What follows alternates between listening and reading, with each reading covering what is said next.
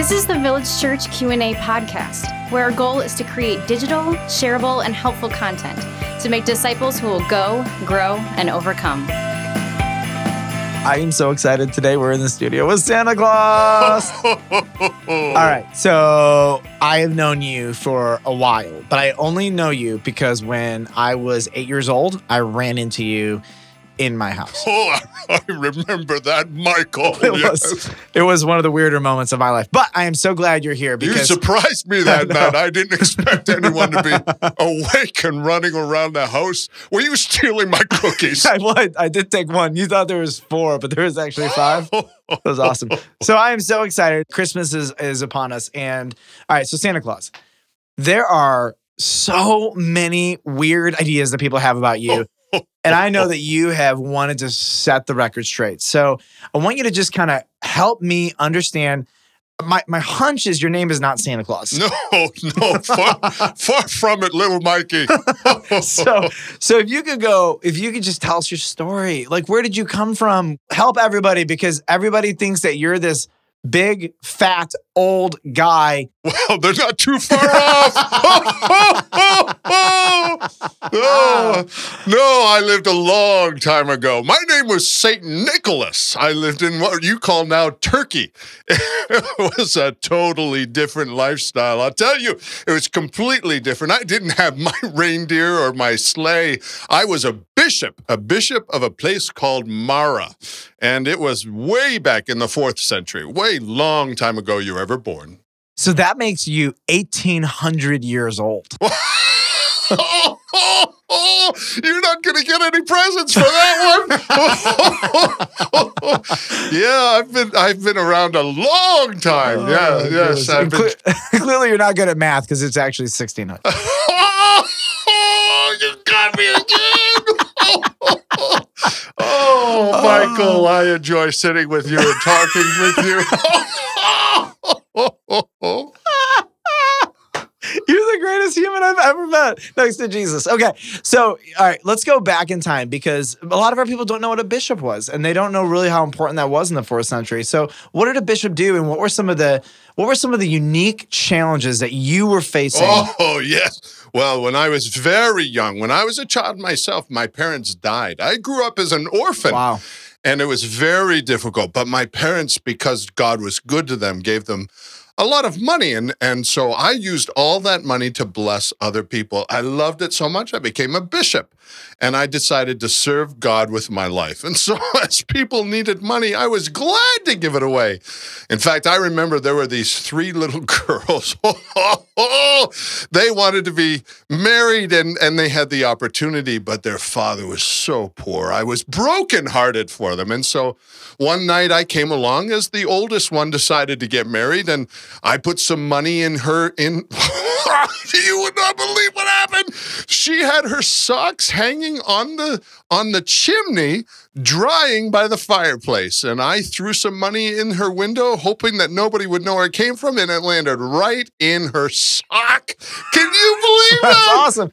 Is that what we have- oh, is that she why we have woke up the next yes, she woke up the next morning and her father was so happy and it worked out so well. He was able to marry her off and give her for her husband to be a dowry. Wow. And so when the next two came up to be married, it worked so well. I, I did it again.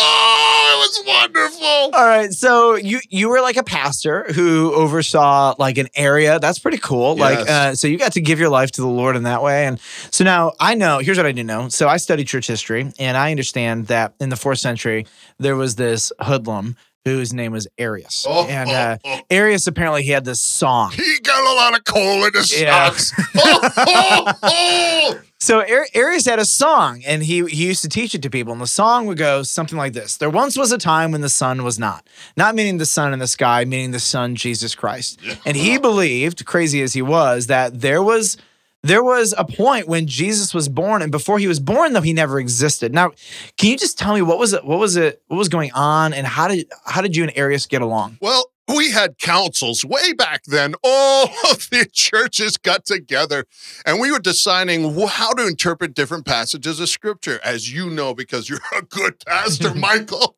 Mikey, as we call Oh, you back in you the that, North thank you.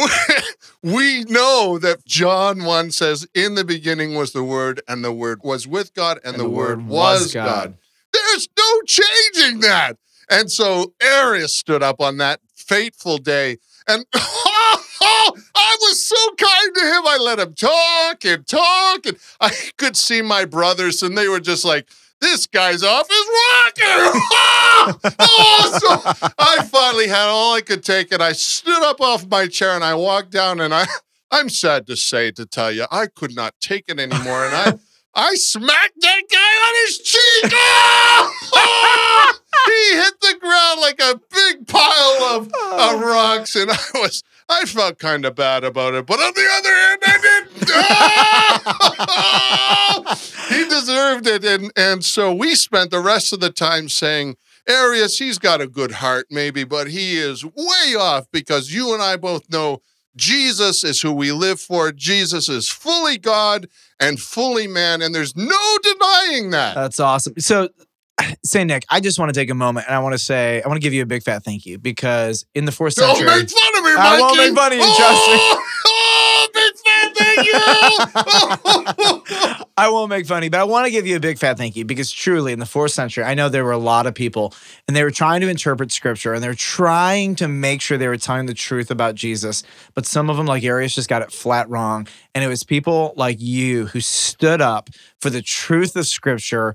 And we now know that we know without any question that Jesus is fully God because some of the battles that you fought That's right. making sure that the scriptures were kept. So I want to say thank you. And so I want to say to all of our kids, Saint Nick, man, you you had you had some interesting stories. Now I do know you felt a little bad about hitting Arius, and history actually we, we've always wondered was it a, a slap or a punch? You know what we're gonna do? We're just gonna leave that for people's All I know is he hit the floor like like you were nobody's business. Oh! he went down like a bag of rocks. oh goodness. So now Saint Nick, you obviously wouldn't encourage kids to hit people, but oh no. sometimes, you know, even Saint Nick, you weren't perfect.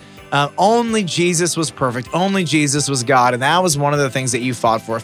Listeners, we love you so much. We are so grateful to be able to enter into your lives, into your digital world, and bring you God's word and to encourage you and build you up to make disciples who go, grow, and overcome. Far from it, little Mikey. Clearly, you're not good at math because it's actually 1600. Oh, got me again. oh, Michael, I enjoy sitting with you and talking with you. You're the greatest human I've ever met next to Jesus.